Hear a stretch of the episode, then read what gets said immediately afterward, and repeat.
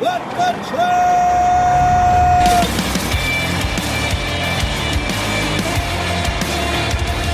You are listening to What the Truck? Are you ready to truck it? It's time for your Nooner with Dooner. Welcome to Monday. Welcome to Monday. Did you have a good weekend, everybody? Did you? Our own Craig Fuller, C E O and founder, he took one for the team. Take a look at this over here. He went down to Taylor Swift on Friday, went over there to report on the logistics of what goes down at a Taylor Swift concert. And he had this to say. He said a Taylor Swift concert is a combination of music concert and Broadway play costing over one hundred million dollars. Ever wonder what the logistics is for one of the most expensive concert tours in history? Well, turns out the logistics and transport costs alone are more than thirty million dollars for this tour. It's a massive operation. A trucking fleet of at least ninety trucks will, will stay with the tour the entire time and cost as much as a half a million dollars a week. Forbes says she has to pay taxes, her crew, venue rental, tour expenses, possibly redundant trucks, crew, security, musical instruments, and so on and so on. These expenses could range from twenty percent to twenty-five percent of her revenue. There's all those trucks right there. The tour has a large logistical team. I mean, this is a whole big operation to build out and get this coordination. Nothing is left to chance. There are duplicates and backups of everything, including Taylor Swift. Clone Taylor Swift confirmed. They used multiple stages and crews in different cities to keep this tour rolling. One city that has a concert that week, they'll already be building this out in another one. Bigger than uh, a football field itself. Great, good thing they're putting these at stadiums. The concert schedule, that's a big logistical operation too. It's, it's built to minimize inclement weather, starting here in the southeast, going up into the northeast, then back out west. And Swift herself, she doesn't just ride around in no tour bus, no. She flies around in a forty-four million dollars Falcon nine hundred, that jet right there, at five hundred fifty miles per hour between show. In addition, according to Forbes, at each venue, she'll be likely to sell thirty thousand pieces of merchandise at an average price of eighty dollars per item. Whew! Well, the tour is very expensive to produce. It's a fraction of what she's actually going to net on this tour. Forbes estimates that she will personally gross six hundred twenty million dollars and net over four hundred eighty million dollars after all of these expenses are paid. It's going to double her uh, her net worth and crown the Eras Tours the most profitable concert in history. Jeez, must be nice. God bless her. Too rich for my blood. I wasn't able to go to that one. Brandon Chastain says, um, just goes to show nothing happens without a truck. That's right. Even Taylor Swift, you went to see her, brought to you by a truck. Anyways, on today's show, we got a lot going on. We're catching up with Harbor Trucking Association C E O Matt Schrap. Schrap is clapping back against new CARB regulations that aim at radically changing trucking in the next decade. Junction Collaborative Transport's Ian Weiland, he's going to share his perspective on CARB from that of an operator. What is it really like to manage and run an E V fleet and those challenges? I can tell you, I think he has over fifty electric trucks on back order, so not completely sure. It's now a good time to reevaluate your L T L service providers. We got the team from Roadrunner coming on here, and it doesn't matter if you got a dad bod or a trucker bod. You're talking to JADE Trucking's Ryan Hood. It's going to get our asses in gear, so let's tip the band and we'll get on over to him. Supply chain challenges are not always easy, but the commitment from the team at Dunavant Logistics to take on that responsibility is unwavering. Dunavant, logistically speaking, they're at the center of it all. Visit them at dunavant dot com. Guys in the back, can you wind my clock for me? Thank you. All right, Ryan Hood, driver at JADE Trucking Incorporated. What's up, man? Yeah, I'm doing very well, Dooner. How you doing? Where you, where you pulled over today? Uh, well, we're in uh, Bardstown, Bardstown, Kentucky here. I think we're at a uh, Lowe's uh, plaza here, there where the Lowe's hardware is and all that. It's about the only place I could find to uh, park uh, the uh, truck for a little bit. Well, beautiful. What? So how did you get into trucking? How did you uh, start pulling fifty-threes? So I uh, grew up with my course like every other uh, truck driver, most drivers. My dad was a uh, trucker uh, back in the seventies there.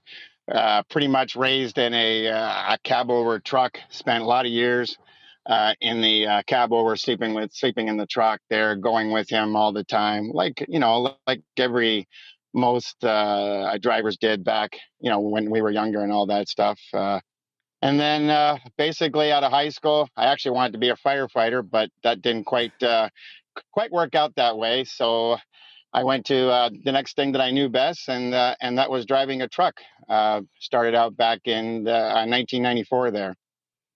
What kind of loads are you usually pulling? You ever you ever end up on a Taylor Swift tour? I was just looking at that, um, that uh, all those numbers that you were putting out there, and that is some uh, logistics nightmare. Um, no, I have, I've actually, uh, to be honest, I have pulled some staging equipment. Um, I think that was for uh, Rihanna. Uh, we um, went to a uh, football field there in uh, Pittsburgh and uh, picked up uh, some uh, staging equipment uh, for her. Um, because there was so much that they had to call in uh, some more uh, trucking companies to haul the stuff. So that's about as close as I get for uh, that kind of work. Wow. Well, what kind of truck they have you in right now? What are you usually pulling behind you? Uh, I'm in a uh, tanker right now. I'm in a uh, Peterbilt uh, five. I think they call this a five seventy-nine uh, Peterbilt tanker.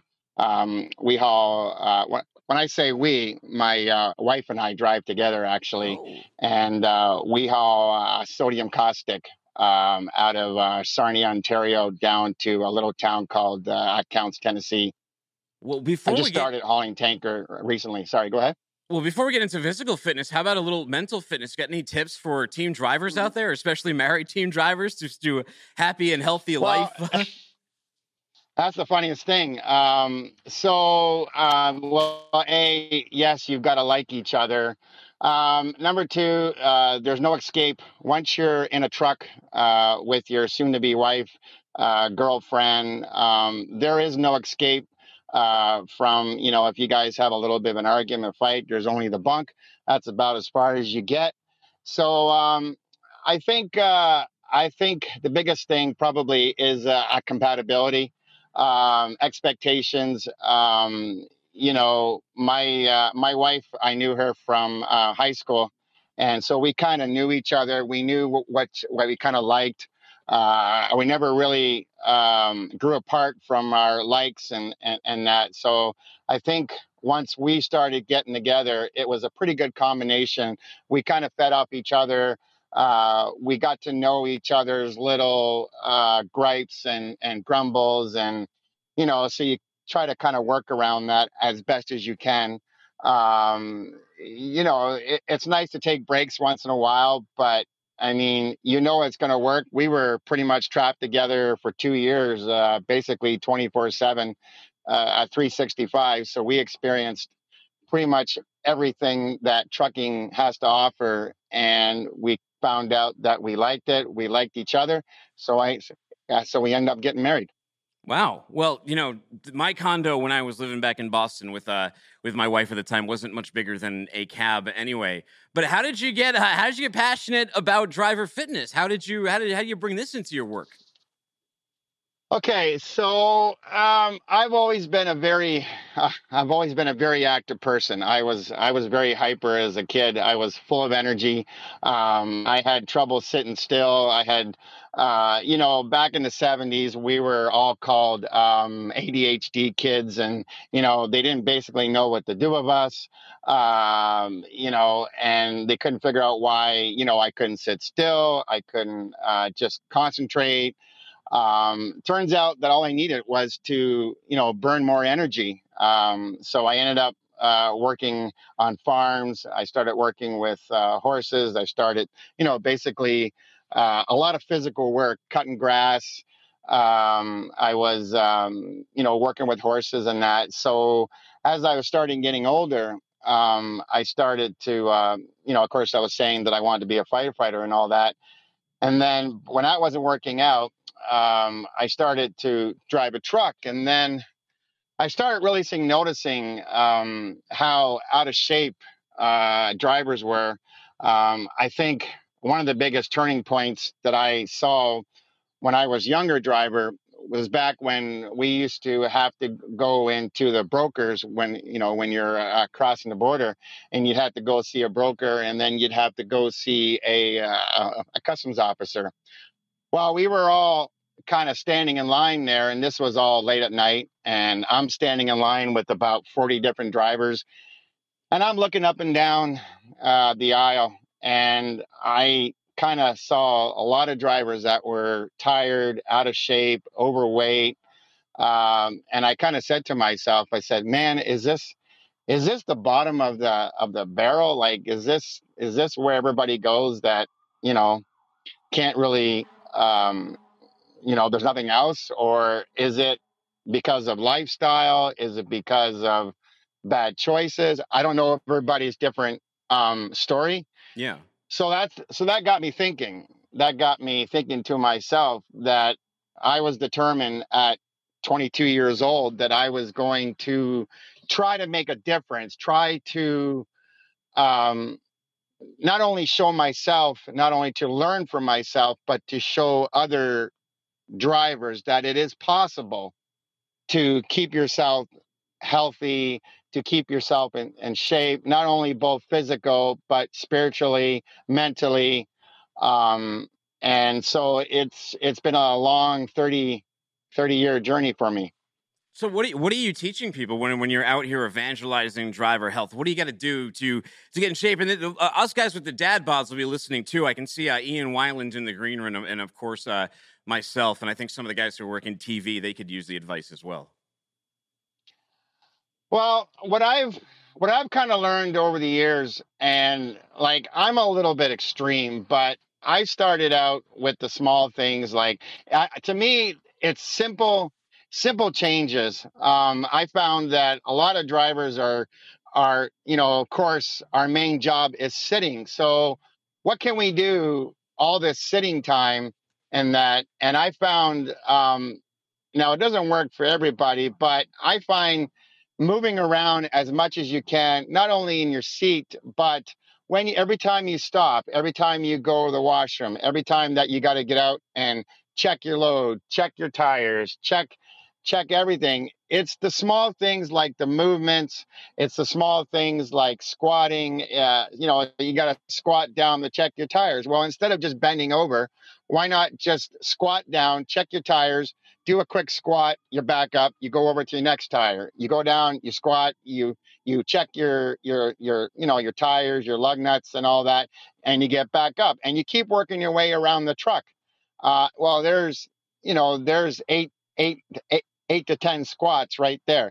Um, you know, parking as as far as you can, if if you can get a parking spot. I know that parking uh, is difficult nowadays, but if you find yourself parking early, park as far away from the truck stop as you can, so that, you know, if you have to go to the truck stop, walk, get that walking in. Use every opportunity, I find, for the small things as much as you can to keep your body moving. That's that's the biggest small steps, I think.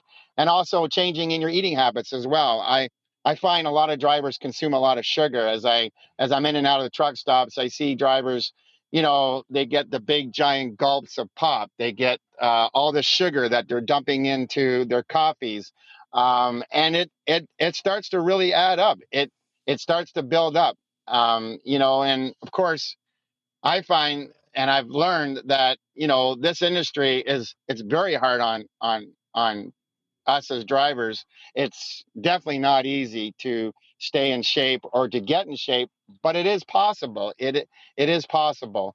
Um, well, Ryan, and I let think me, it let starts see. with, it starts with the little things.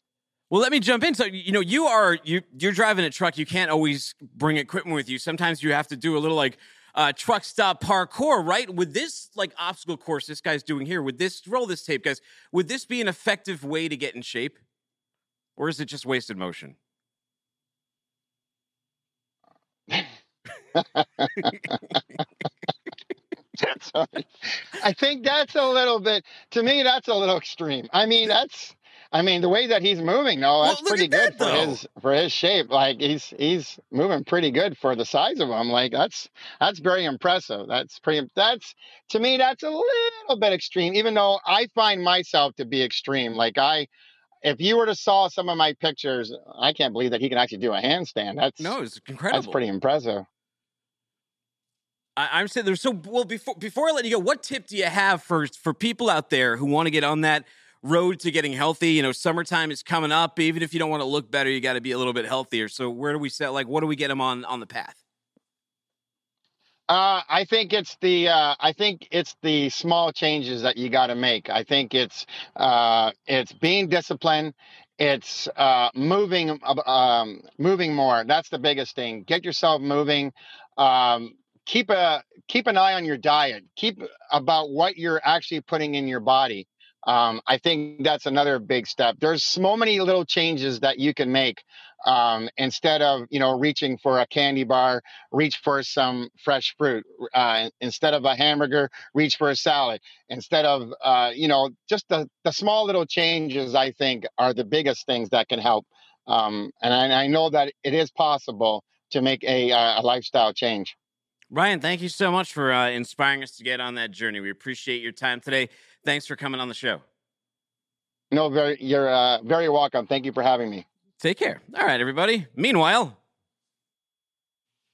see, here's what not to do at a port. Sure, uh, Ian doesn't, Ian Weiland doesn't let his guys do anything like this. Christopher Cole said, thankfully, no one was hurt, but this shows what a near miss looks like. A near miss is when an accident only almost happens, but is prevented at the last moment. It's a warning sign that action needs to be taken to prevent a potentially serious incident from happening in the future. Stay safe and always be aware of potential hazards. That's right. Jason Wilcox says, not even remotely the right equipment to be handling that sea can. Ronald G says, definitely an empty container. The real, the rear wheels are always lifting. Um, hope he's not trying to stack that container, which looks to be the case. A serious bodily injury and property damage in the making. Francesco says it's forbidden to handle an empty forty container with a forklift. Tony Darnell says this is every Lyft driver ever in history of driving forklifts. If you think otherwise, you don't know anything about Lyft truck drivers. Daniel Kalmar says, especially at one twenty p.m. at any R V plant. Jesse Griffin, um, gonna need those e-logs to prove it wasn't damaged in transit. Tim Tran takes his operation, take his operations card away immediately and give him a broom. His next F U may just kill someone. And Emily Dresch says the boys, this boys and girls is how holes in the floor happen. Of course, not a, a great example of how to do things. All right, Sherry Leon, Vice President of Line Haul Operations at Roadrunner, is here with us now. Hey, Sherry, did you get to go to that Guardians of the Galaxy Volume three premiere? I saw it on, on Chris's LinkedIn page, and I didn't know if you got to go too. You know, I didn't. I wasn't able to attend, actually, but uh, I, I heard um, all positive news about it. You know, really, really great marketing, really a, a cool event. You know, that's when it comes down to it. But uh, unfortunately, no, I wasn't a part of that one. Well, where are you coming into us from today? Where, what part of the world are you sitting at? So I'm actually in our corporate office in Downers Grove, Illinois, outside of Chicago, um, uh, about thirty, you know, about thirty miles outside of Chicago. So. You know, I interviewed um, someone from Roadrunner about a year ago, and at the time you had talked about big changes that were happening in your network. And since it's been about a year and and, and that's happened, how is that uh, affecting your network and capacity and service levels? That's what everybody's been talking about lately. Sure. Um, so our new network um, has really, really um, allowed us to focus truly on improving our service, right? That's, um, that's really where our focus ha- has been. Um, We've reduced transit times uh, four times over the last eighteen months, so which is huge. Um, hundreds of lanes, um, millions and millions of zip code combinations. So really being able to uh, to pro- to provide that service to our customers, you know, as as our network continues to grow, um, focusing also on uh, on on on time service there. So um, as uh, as you also know, you know, we um, with the focus on service, we moved entirely away. Um, from from the rail, right? Um, we've got our, our plan set up based on uh, teams, based on solos, running specific days, and again, just completely shifted our focus away from the rail, um, part of our, our, our new network, which is really exciting um, because uh, that was kind of something that overshadowed us in the past, right? I'm curious because that, that had to be a you know big decision to move away from the rail. What have you learned since moving away from the rail? Uh, we learned that customers definitely appreciate service a lot more. Um, yeah. You know, although you know, although rail could you know work to to some uh, advantages for sure. Um, it's it's it definitely um, has has really showed us that service is most important. You've got a commitment to your customer, and and you know you commit to getting something something there on a specific day. They hold you to that word, and and you know you you need to definitely um, show them that you can provide that. Um, and, and putting it on a rail, you know, there's not, uh, there's not necessarily a guy sitting behind the truck uh, uh, driving that from origin to destination. So, you know, you could experience delays and such. So these at least are, are more under our control. How's the, uh, how's the Denver market treating you? I know you expanded over there recently. So Denver's exciting. Um, we uh, we opened up Southern California um, to Denver back in February. Um, it was a huge market for us back in the past, um, and uh, we we kind of look to uh, to open that market up again. So it's been really really successful. Um, you know, again, um, providing great service and and pricing there for our customers. Um, two months later, which just in April last month, we uh, decided to open up the Chicago market. Um, going back into Denver, which includes Chicago, Milwaukee, um, Kenosha, Cleveland, Detroit, as well as our Philadelphia um, location. So it's uh, it's exciting um, and uh, definitely uh, more to come here in the future with some of the new markets that, uh, you know, that makes sense for us, right? If it makes sense for us to, to open them up and expand, we're, we're going to definitely take a look at it. How should we be thinking about L T L right now? It's a very volatile market. I talk mostly in truck ro- load and flatbed, but I know L T L has had its challenges as well. If I'm sitting around and I'm either looking at R F Ps, I'm shipping managers, should I should I think about reevaluating L T L now, this year? Where should my head be at? Sure, for sure. Um, you know, coming out of, you know, the last few years, right? Coming out of a pandemic, right? Um, you know, are we out of it? Are we in still, you know, nobody really knows, but, you know, a crazy couple of years that we had, you know, I don't think anybody really knew, you know, how to, how to reset or when it was time to reset. You know, we saw, um, you know, volume spike, volumes cool, you know, warehouses full, inventory, Um, you know, just just kind of everything off. Clearly, again, I don't think there was ever really a book that said, um, hey, this is what you do when you get out of a pandemic, right? Um, so that being said, you know, that really gave us an opportunity over the last, you know, two, three years, really the last year, um, to really, again, focus on on a new Roadrunner, you know, the new twenty twenty-three Roadrunner. Um, but hey, the We're we're out there, right? Opening up new markets. Our services is better than it's ever been. You know, it's a great time to to, to take a look at, at at Roadrunner and look at the L T L business. Well, then how? Like, there a lot of people have struggled in this market, right? How does your model insulate you from some of this volatility that's been happening? So it doesn't necessarily insulate us, right, from a volume standpoint. Um, we have um, the same customers, you know, similar customers in other L T L. But um, because of our operating model, you know, it's flexible. It's allowing us for, you know, to to, to change costs, to help, um, you know, to, to to help with the service, which really helps customers in in, in really tough times, right? Um, you know, we've got uh, um, mainly owner, op- you know, owner operators here at Roadrunner, not necessarily company drivers, you know, so our owner operators are also partners with us, right? Our partners want to do great things. They want to grow with us, right? So, you know, a, a big piece there as well. Well, very cool. People want to learn more about Roadrunner. They want to evaluate that L T L, or maybe they have freight in Denver. Where do I send them to? Uh, you send them to our, our incredible sales team, right? You could send them to me over here in Downers Grove for sure. Um, but uh, um, freight going to Denver, not out of Denver, right? Sure. Freight going to Denver, definitely. Um, but send them over here to Roadrunner. Um, they can they can contact us um, via phone. They can contact us um, on our website, um, social media, LinkedIn. We're we're pretty much everywhere. So, well, very cool. Thank you so much for coming on the show today. I appreciate it. Thanks so much. Appreciate you. Take care. Take care. All right. Send us the hard stuff. That's what Dunavant Logistics says. When you run into that really challenging logistical nightmare that keeps you up at night, call the good folks over at Dunavant. They make headaches disappear. Visit them at Dunavant dot com. All right. Elsewhere, this is via Terrifying Nature. They say here, the average cat's reaction time is twenty to seventy milliseconds, which is faster than the average snake's reactions t- re- average snake's reaction time of forty-four to seventy milliseconds. I think the Harbor Trucking Association's reaction time to electrification is that of a cat or that of a snake. I don't know. Let's find out. Let's talk to Matt Schrap, C E O at Harbor Trucking Association. No, that's Ian. Ian's a great guy too, though. But hey. let's see. Well, Ian's up next, guys. Matt Schrap is the other gentleman. I mean, Ian's Ian's hot like stuff that. too. They're both yes. here. Hey, Matt, how's it going? Good, Dooner. How are you doing? It was good to see Ian there briefly too. So, right on. He, uh, he's yeah, he's I'll, listening. I'll, I'll, if he gets really animated, I'll just I'll, I'll whip him up here with us.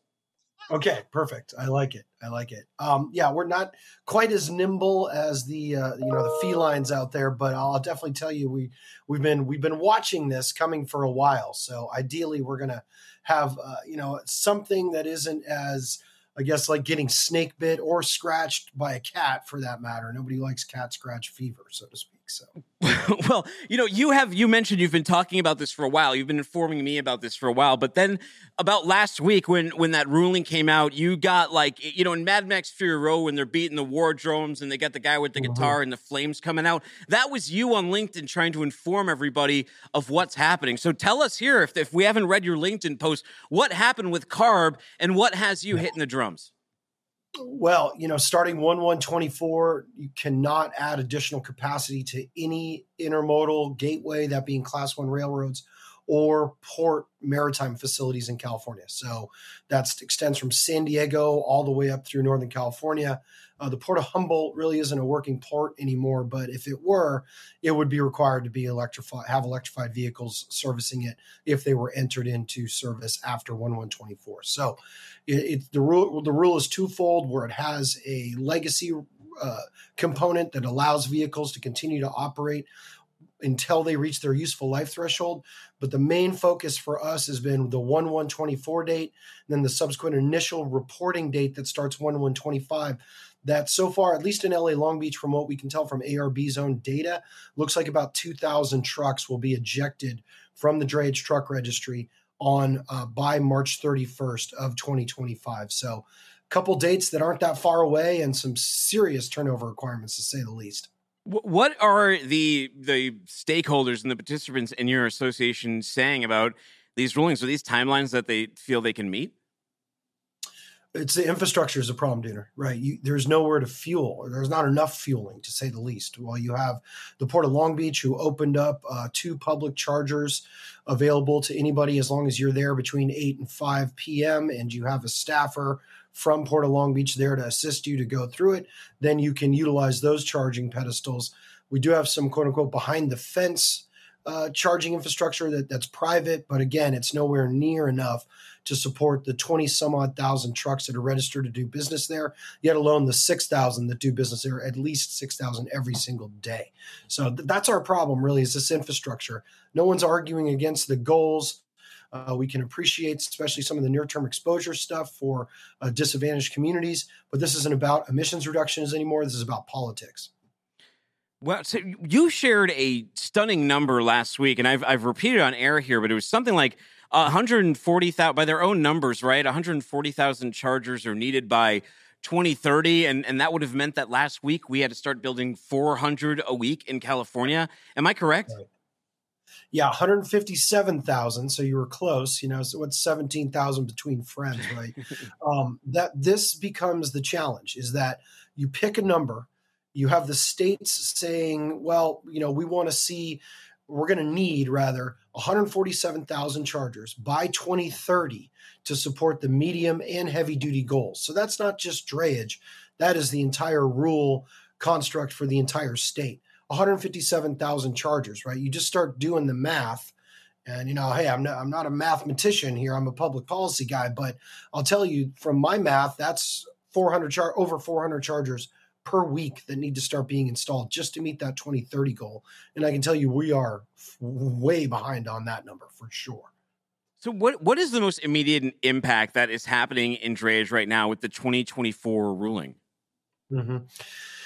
If you need additional capacity after one one twenty-four, you will not be able to add anything else except zero emissions. Now, while the West Coast has lost volume because of some uncertainty around the I L W U contract, we've seen discretionary cargo moving to Eastern Seaboard as well as Gulf ports. Uh, but suffice it to say, when that cargo comes back, or even a portion of it starts coming back, we're going to need every able-bodied truck that's available out there.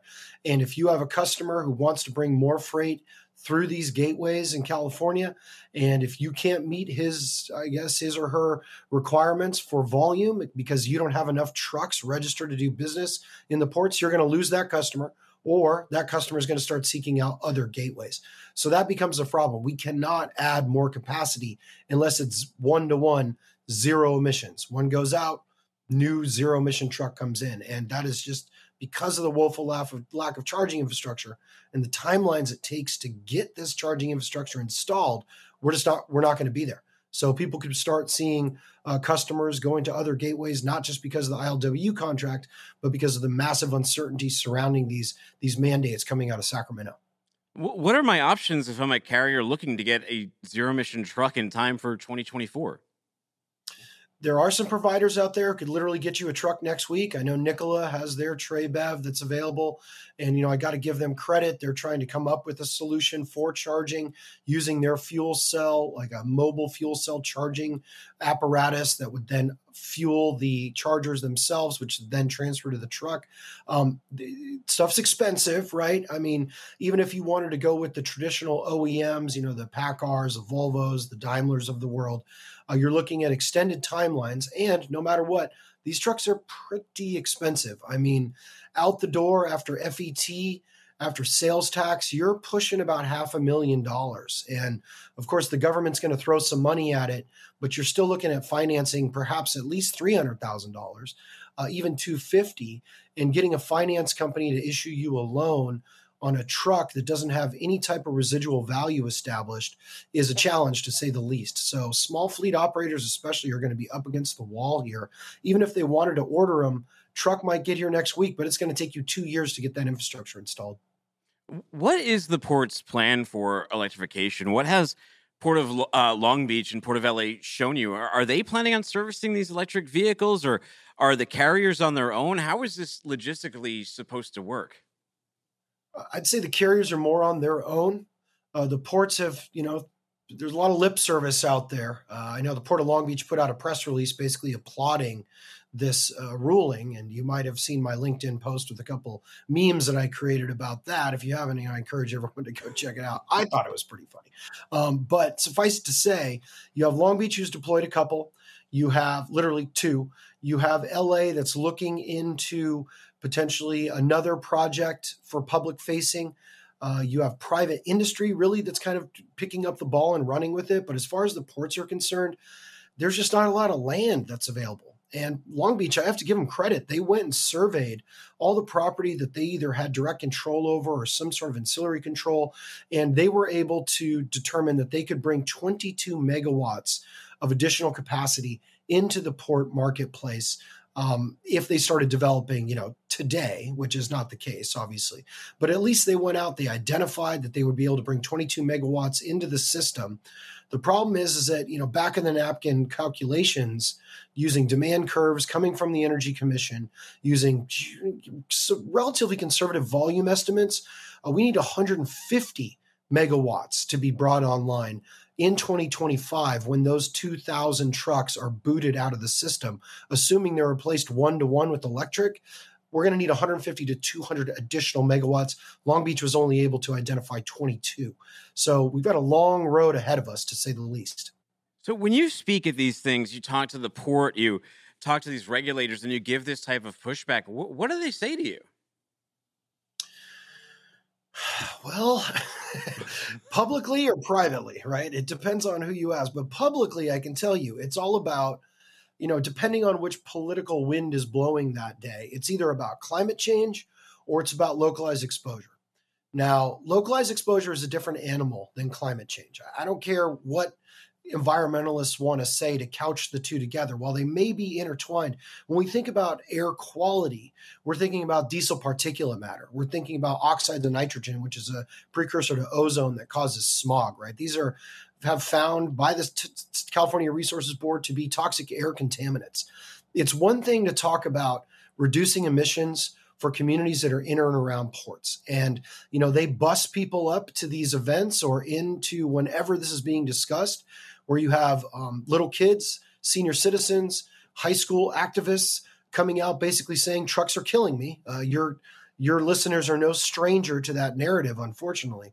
But out here in California, you know, it's it's created, I guess, enough zealots to, to get us to the point where we are now facing a, a, a a label of more or less being an environmental racist if you come out against this stuff. So, you know, when we're up there and we're trying to explain it, it's like, look, we don't, we're not against the goals. We understand the goals. It's getting there to that point in time. if the state were to say, okay, twenty thirty-five is our target date, and we'll look at twenty thirty-five and we'll make that where we're shooting to, that would be one thing, because then that would allow time for the infrastructure to develop. It would have time for the diesel cost parity to meet the, you know, the electric, the electric truck side, or even the hydrogen truck side for that matter. But we don't have time. Time is against us. And we keep trying to remind people that, you know, if we're going to move down this pathway, this rule is going to fail, and it's not going to meet the goals that the community wants to see in the first place. We would think they would be our biggest advocates in driving home reform, either in permitting or accelerated uh, timelines for infrastructure deployment. But yet all they do is just, you know, call us baby killers, basically, and haven't really added any constructive perspective to the discussion so far. So, you know, California, like I said, you know, they affectionately referred to as the land of fruits, nuts, and flakes. Um, we'll see what happens, I guess, Tanner. Well, it, do you have, if you had a solution, you are in charge now, Matt, what would your solution be? Honestly, I, I, I parse out the two between climate change and localized reductions. If we're talking about localized exposure, we could be looking at renewable fuels, uh, especially renewable natural gas that has zero diesel particulate matter associated with it.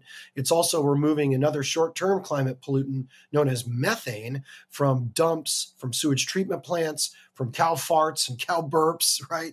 Uh, this methane recapture is a real thing. Biogas is a real thing. You can refine it into a transportation fuel. If we were looking at trying to be serious about mandating engine and emissions technology, that would be the first step. I mean, the diesel engine has come so far. If it's running appropriately, its emissions are very low, right? So if we're really talking about localized exposure, we could have a much more palatable pathway for deployment, uh, either clean diesel, the newest clean diesel, or even this renewable natural gas platform. You have infrastructure. You have a sales support network. You have a m- repair network and service network, a parts network. The electric trucks are still, you know, they're burgeoning right now. It's not a fully commercialized technology. It's, we are years away from it. So why not take some steps to allow that to come into the marketplace? Uh, the state of California right now, the leadership, their motto is, you know, regulate it and forget it. And if you don't like it, sue us. That that's their mantra. And frankly, they're leaving the communities behind. And I don't know, even, even know if the communities know it. Wow. Wow. Powerful words. Well, the other issue that has um, maybe been keeping some freight away from the port, other than the economy, has been the I L W U contract. Any developments there? Or are we still sort of in that holding pattern we've been for the past few months?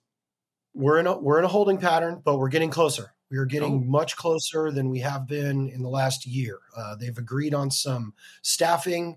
Uh, we've got the benefits issue worked out, the T five up in Seattle, which was also an issue, Terminal five, about jurisdiction relative to another union uh, providing maintenance and repair on dock there. So all of those things are being res- have been resolved or getting darn near close to being resolved. So hopefully we're going to see some resolution here sooner than later, because, you know, the other ports clearly, while there may be a little bit of backup, they are making investments into infrastructure in Houston, in Charleston, in Savannah, in Norfolk. Uh, they are salivating to get this cargo from California. But as I've warned all my colleagues over there, you want that California freight, you're going to get those California problems. And sure enough, they, they've been experiencing that. But when the answers to shippers and to other trucking outfits from these port authorities and from the states, since they're operating ports for the most part, you know, they're, the question is, is like, well, I need a warehouse. And their answer is, well, how big do you want it, right? There's not a CEQA, California Environmental Quality Act, out there. You don't have as many prevailing wage issues. So it's it's much easier to tilt up a warehouse and start building roads and infrastructure and even rail, for that matter, to service this cargo. So if they keep it up, I don't think that shippers are necessarily going to be shying away from utilizing those other gateways, despite the shorter trip here to the West Coast, despite all the infrastructure we have. You know, we try to say, like, look, the West Coast is the best coast. We will take this freight. We will handle it. We have the warehouses. We have the trucks. We have the on-dock rail.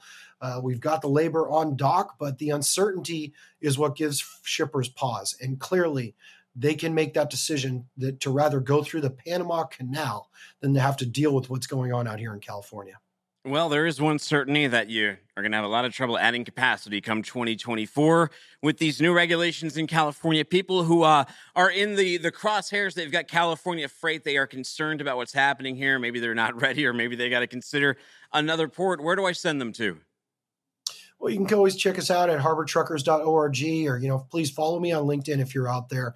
Uh, it's great to have these conversations with folks out in this public forum and try to really educate. That, that is our mission on all of this, is to really educate the entire community about what the state of California is doing relative to electrification or even zero emission mandates. Again, nobody is opposed to the goals. It's how we get there. And until we can get enough critical mass of people to understand that, we're going to be facing down the barrel. And, you know, this light at the end of the tunnel is a train. It's not some relief coming at us quicker, sooner than later. So please check us out out there. I love to have conversations with folks. And, and Dooner, thank you always for the opportunity. Always here to help sh- spread the good word. And I may not have any good news, but I sure do try to deliver it. Yeah, keep playing keep playing that Mad Max Fury Road guitar with the, the fire coming out of it. I'm going to actually find out how this is impacting Operator too. You saw Ian Weiland earlier. We'll jump over to him yep. in just a second. Thank you so much for your time. Absolutely. But everybody, you, before we do that, we got to rate the, I guess we'll call it rate the Schrap work. Rate the Schrap work. Uh, check out this strap right here. Dad always being uh, the kings of innovation. Got this one right around his belt. You can just clamp this right right across you to make sure it doesn't go off. Morgan Gowlick says, uh, best strap work I've ever seen. End of story. Joseph Meaton, that's actually the best tourniquet if you ever need one in a pinch. Good example. Uh, Bob Bussey says A plus, and Stephen Tittle says those plant, those pants aren't moving anywhere. All right, Ian Weiland, he's C O O at Junction Collaborative Transports. Ian, you got a strap around your waist? I At the moment, I do. I, I, I have a belt. Uh, I actually just got a new belt this weekend. You were looking uh, good. I, I saw you over at uh, Touch a Truck. How did you like the Touch a Truck over in Long Beach? Oh, that was a blast. That was a blast. The, the to, to comment on what Matt uh, just said, it's it's as if the general public thinks that I, I bathe my children in diesel, uh, of which is by far not the truth, and that we are pro uh, you know, uh, solution based, or we want solutions, uh, and we want to be able to uh, provide solutions. It's just, they just aren't there yet. What what kind of um, trucks were they op- showing off those solutions at this? I see, I see an electric vehicle right there, and I also, you didn't sprain your ankle jumping off that flatbed, did you? You looked awfully nimble. No, that that was the second attempt. First, I was pretty very aggressive. We uh we we had to look for uh, something fun to do. That, la- that first one was a black uh, SWAT vehicle, very cool. Ooh. Uh yeah, my daughter got in up the top, out the top. Uh, I would say I voted that my coolest. Um, and then there was another one that was just creepy. It was a uh, a coffin that was made into a dragster. And the, the woman, I didn't get a picture of her shirt, but it says his and hers racing. Oh, wow. All right. That's a little, that's a little dark. Creepy. Yeah. Well, I, I just, I'm like, I got to get one with my daughter in the picture to send it to my wife because she didn't come, but just keep up the creepiness. Well, Ian, before you came on, I mean, you you heard your buddy Matt, right? He's been screaming from the mountaintops about about CARB and all of its challenges, but he's he's an association. He's supposed to be doing that. You are a company that um is in the is in the line of fire for these new regulations. Let's talk from that perspective. How are these new CARB regulations impacting J C T? I first of all, I wore these glasses so that we were able to speak smarter yes. uh, in regards to E V. Um, so that we, and at least sound like we know what we're talking about. Um, the, the return, there's a couple things that we have that we've looked at. It's the return of investment, uh, efficiency, and how much of, how viable is this for future truckers to enter the market and grow, uh, into our industry. And that's what Matt touched on at the end with the one, one, uh, starting next year. If you want to grow, um, it's, you know, you got a price tag of five hundred K, like right in your face just for the truck itself. Um, it's tough. It's tough. Wow. It's, uh, the, the trucks cost about, you know, four to five hundred thousand dollars if you want to buy a truck, um, or an electric truck. And that said, you'll get the lease guys wh- who will offer you. And, and what I equi- equate it to for someone that's not familiar is these, the leasing guys are like gas stations for tr- like, di- let's say diesel stations. And that if you, they will lease you the vehicle as long as you charge your vehicle or fill up at their leasing stations, which are, you know, at multiple different points around what would be the L A SoCal area. And if you fill up at their place, of which you're, you have to, um, you know, you can lease the trucks from them, and they will uh, offer. I, I, I don't know if they're a deal or not. I don't even know what is a deal right now in regards to E V. It's just, it's, it's all so new. Well, you have to keep trucks moving, right? So if you want your own, you're like, I don't want, I can't just have my guys running over to your place to charge all the time. We need our own chargers. Have you priced out what putting chargers in one of your depots would be? I heard they can, though, just the, not even the truck, just the charger alone can be not just costly, but you also have to deal with the utility. Sure. Yeah, that. So when you go to, if you were to buy the trucks, sure. Like, uh, they are super expensive. Yeah. But for any like new entrant right now, and what is the, I guess, more of a hot ticket here in Southern California is the leasing model, where if you want to, let's say you lease the truck, you want to buy it for, I don't know, ten, seven, ten years, or you want to lease it out for that period of time. Well, you also lease the chargers for that period of time. Well, most of us truckers don't own the lots or, or the yards or the depots that we're in. We lease them. Uh, that said, we have to get permission to do anything in the yard. Um, if, let's say, for instance, my lease is up in three years and today I want to get a, an electric truck and I've got a ten-year lease commitment, what do I do? Yeah. Um, I'm kind of stuck. It's just, I, I can't charge the vehicle, or I, or I don't go that route, or I go with uh, someone who has infrastructure, which means I pause. And that's really realistically where the industry is. I mean, if you look at most guys, if I, I, Matt didn't say it, but most the harbor uh, truck registry, which is basically every truck that's registered to go in and out of the harbors here in L A, you've got, uh, I think last I checked, it was like eighty-five electric vehicles.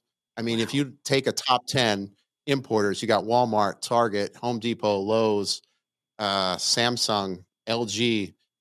How many trucks are needed to service those guys? You're just, let's say just one of those guys. Uh, you need hundreds of trucks just to service one of them. That, Ian, that said, you've got, you would need yeah. ninety just to service the Taylor Swift tour, as we talked about at the, the opening of the show. I mean, people understand oh. that in freight things, we're talking about really big numbers when we talk to trucks. Yeah. How many, for example, how many trucks? So this is six months away. Matt said by the twenty-fourth to add capacity, you got to have them zero E Vs. How many E V trucks do you have? We currently have zero. Wow. Yeah. Do you have any on order? And if you look, if you look, uh, I mean, we've got commitments, yeah. but it's like anything else uh, with a commitment in the E V sector. I'm still waiting on the vehicles because I'm still waiting on the vehicles. And I'm also, once the vehicles arrive, the reason they haven't arrived for a lot of the uh, companies is it's just lack of, if I had one gas station to fill up my diesel truck, I'd have a problem. And that's what's going on. There's, there's one or two places to, to basically charge your trucks right now. Now, some people, I, I would say like the big boys, like Maersk, uh, the steamship lines who have gotten involved, uh, have their own internal infrastructures. And I would say they're probably ahead of the game as far as, but, uh, just total, infra- let's just say total infrastructure, but like realistically, how, how much that, there covers your Walmart. How about everybody else? And it's just, it's not there. The, the numbers don't add up, and I don't foresee them adding up for the next two, three, four years. No, these back orders have been going on for a while. It's hard to stand up some of these trucks, right? I mean, I know they've been taking a long time, but I think Nikola themselves, last time I saw like a picture of their lot and they had their, their earnings, I think they only had like three hundred trucks to begin with, right?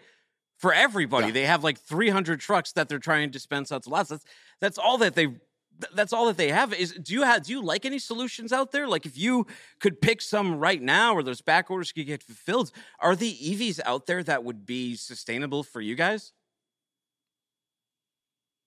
I think for me as a trucker, my number one thing is efficiency. Uh, yeah. Just as a solely as an operator, uh, and the it's there.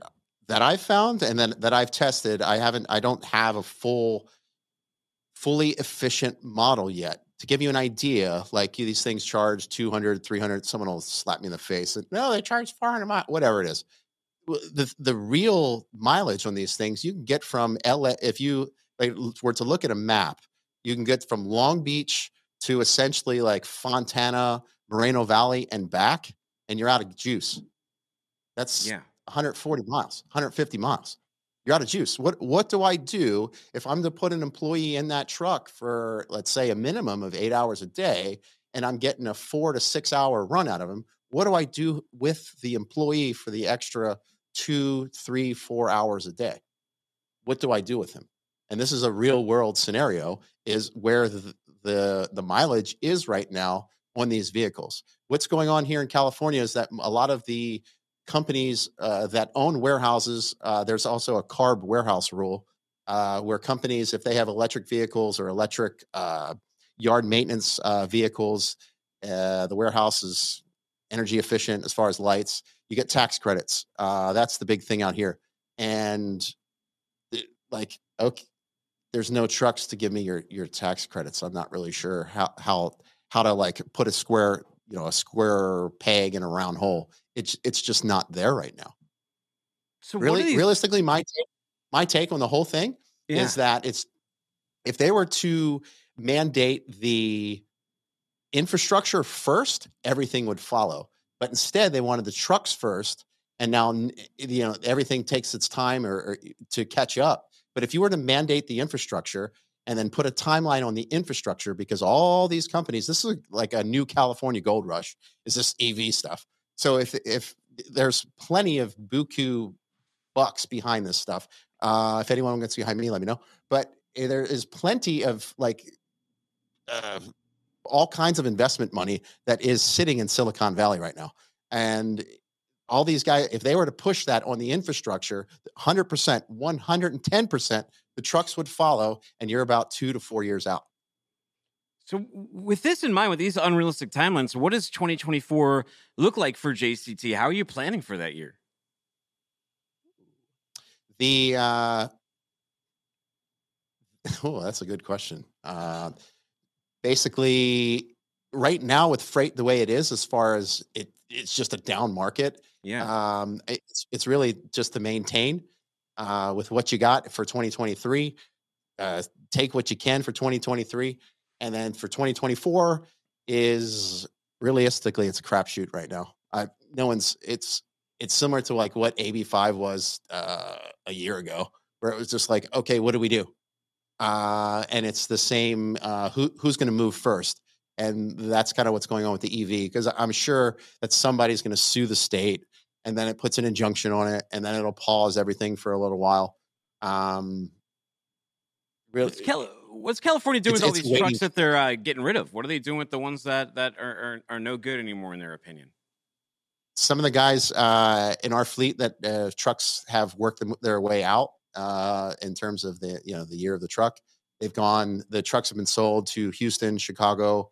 Um, they use them for over the road, um, you know, point A to point B. Uh, but they, they're just not here anymore. Wow. The the the the, um, the registrations are tied. Once the registration rolls itself out, uh, it doesn't allow the truck to register anymore. Uh, you'll still have guys, don't get me wrong, that they're probably running dirty. But uh, as soon as the registration expires, they just won't allow the registration to renew, and then your truck's dead. Do I have to pay a what is a clean truck fee? Do I have to pay a clean truck fee on my E V truck? uh no, but you get uh, the. It's ten bucks for a twenty and twenty bucks for a forty. The that's what you pay now if you go in with a diesel. With a electric, you don't pay that fee. Um, in when that fee was being negotiated uh, about a year ago, uh, Matt was telling us that uh, they wanted somewhere. They being the uh, like E P A and uh, CARB related folks were wanting somewhere in the range of like one hundred dollars for twenty and two hundred dollars for forty.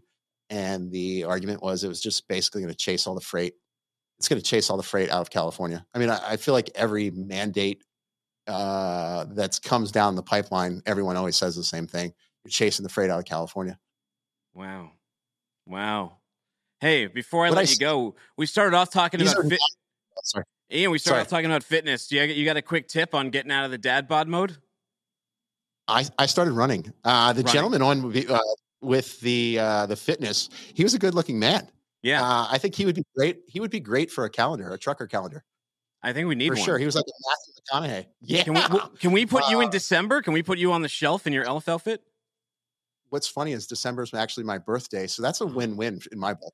It really would. It's your birthday, and you're uh, and you're a, a swimsuit model. Well, hey everybody, go check out J C T. Go check out Ian Weiland. I know it's a challenge, and I know a lot of you are pulling your hair out, waiting for twenty twenty-four. And like he said, it's like A B five. Who knows how it's going to impact the industry? We'll keep covering it on here, though. Follow me on Twitter at Timothy Dooner. Find the show at F W What the Truck. Subscribe to this wherever you get podcasts. We're a live show Mondays, Wednesdays, and Fridays at noon Eastern Time. You can watch it on FreightWaves T V at t v dot freightwaves dot com. And hey, now we're streaming on Twitter too at uh, f w t v dot com. Anyways, take care. Don't be a stranger.